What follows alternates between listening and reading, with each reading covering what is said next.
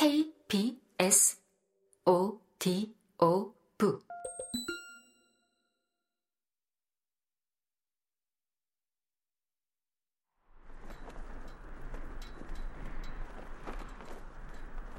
나는 지금 선전용 책자를 쓰는 것도 아니고 통일 노동자당 의용군을 이상화하려는 것도 아니다. 의용군 체계 전체에 심각한 결함이 있었다. 병사들은 어중이 떠중이라고 할 수 있었다. 이 무렵 자원병은 줄고 쓸만한 병사들은 이미 전선에 나가 있거나 죽었기 때문이다. 우리 가운데 몇 퍼센트는 정말 아무짝에도 쓸모없는 사람들이었다. 부모들은 15살짜리 소년을 의용군에 넣으려고 데려왔다. 부모들은 의용군 임금인 1급 10페세타 때문이라고 공공연하게 밝혔다. 또한 의용군에는 빵이 풍부하게 지급되기 때문에 그것을 몰래 집으로 가져오게 하려는 목적도 있었다. 그러나 나처럼 스페인 노동계급, 나는 아라곤이나 안달루시아 사람들하고는 거의 접촉이 없었기 때문에 정확히 말하자면 카탈로니아 노동계급이라고 말해야 할지도 모르겠다. 속에 들어가 함께 어울려 본 사람들은 그들의 타고난 품위에 감명받지 않을 수 없다. 무엇보다도 그들의 솔직함과 관대함에 감명받지 않을 수 없다. 스페인 사람의 관대함은 때로 사람을 당혹스럽게 만들 정도이다. 담배를 한 갭이 달라고 하면 한 갑을 억지로 떠안긴다. 또 이런 흔한 의미의 관대함을 넘어서는 더 깊은 의미의 관대함이 있다. 영혼의 웅대함을 느끼게 되는 경우이다. 나는 대단히 가망 없는 상황에서도 그런 관대함과 여러 번 마주쳤다.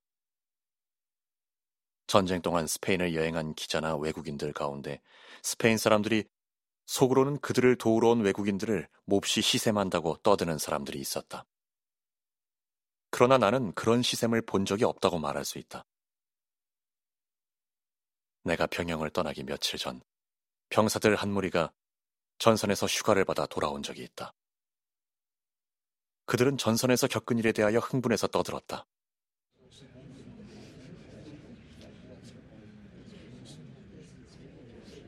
그러는 가운데 우에스카에서 그들 옆에 있던 프랑스인 부대들에 대해 열변을 토하기도 했다.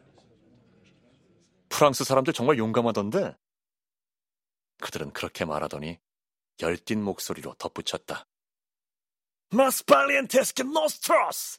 우리보다 더 용감해! 물론 나는 이 일을 제기했다. 그러자 그들은 프랑스 사람들이 전쟁 기술에 대해 자기들보다 더 잘한다고 설명했다.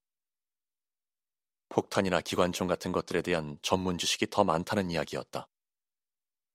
어쨌든 의미가 있는 말이었다. 영국인이라면 그런 이야기를 하느니 차라리 손을 잘라버리는 쪽을 택할 테니까. 의용군에서 복무하는 외국인들은 모두 천 몇 주 동안 스페인 사람들을 사랑하게 되고 동시에 그들의 어떤 특징들에 화를 내게 된다. 전선에서 나의 분노는 가끔 격분 상태까지 이르렀다. 스페인 사람들은 많은 일에 능하다. 그러나 전쟁만큼은 아니다. 외국인들은 하나같이 그들의 비능률에 경악한다.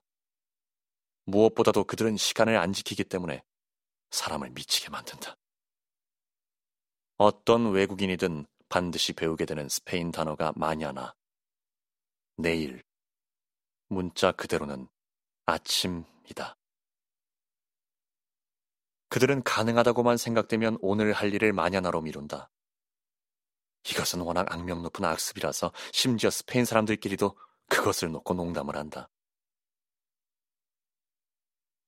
스페인에서는 식사에서 전투에 이르기까지 정해진 시간에 되는 것이 없다.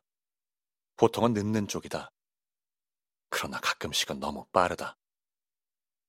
아마 어떤 일이든 정해진 시간보다 늦게 이루어질 것이라고 믿고 행동하지 못하게 막으려는 것인지도 모르겠다.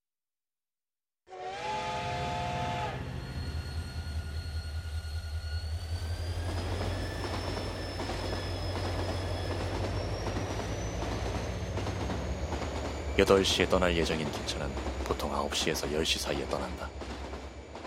그러나 일주일에 한 번쯤은 기관사의 개인적인 변덕 때문에 7시 반에 떠난다. 이런 일을 당하면 약간 약이 오르게 된다. 입으로야 스페인 사람들에게는 우리 북쪽 사람들과 같은 시간 강박증이 없다는 점을 존경한다고 말할 수 있다. 그러나 불행히도 나 역시 그런 강박증을 가진 북쪽 사람 아닌가. 마녀 나이는 가게 될 것이라는 끝도 없는 소문 뒤에 여러 번 연기가 이루어진 뒤에 갑자기 두 시간 뒤에 전선으로 출발한다는 명령이 떨어졌다.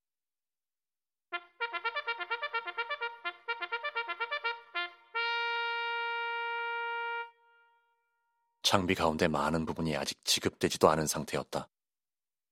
병참 창고에서는 무시무시한 소란이 벌어졌다. 결국 많은 병사들이 장비를 다 갖추지 못한 상태에서 출발할 수밖에 없었다. 병영은 갑자기 여자들로 가득 찼다. 땅에서 솟아나기라도 한 것 같았다. 그들은 남자들이 담요를 말고 군장을 꾸리는 것을 도왔다. 나는 좀 창피하게도 스페인 여자에게서 새 가죽 탄약통을 차는 법을 배워야 했다.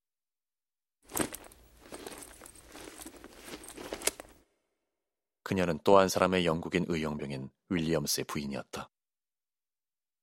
검은 눈동자를 가진 상냥한 여자로 요람 흔드는 일을 평생의 업으로 삼을 것 같은 대단히 여성적인 부인이었다. 그러나 사실 그녀는 7월 시가전에서 용감하게 싸운 전사였다. 이때 그녀는 임신 중이었다. 아기는 전쟁 발바로 꼭 열 달 만에 태어났으니 아마 바리케이드 뒤에서 태어난 것이다. 기차는 8시에 떠날 예정이었다. 그러나 지친 표정으로 땀을 뻘뻘 흘리던 장교들이 우리를 병영연병장에 그럭저럭 정렬시킨 시간이 8시 10분쯤이었다. 횃불 아래 드러난 그 광경이 지금도 아주 생생하다.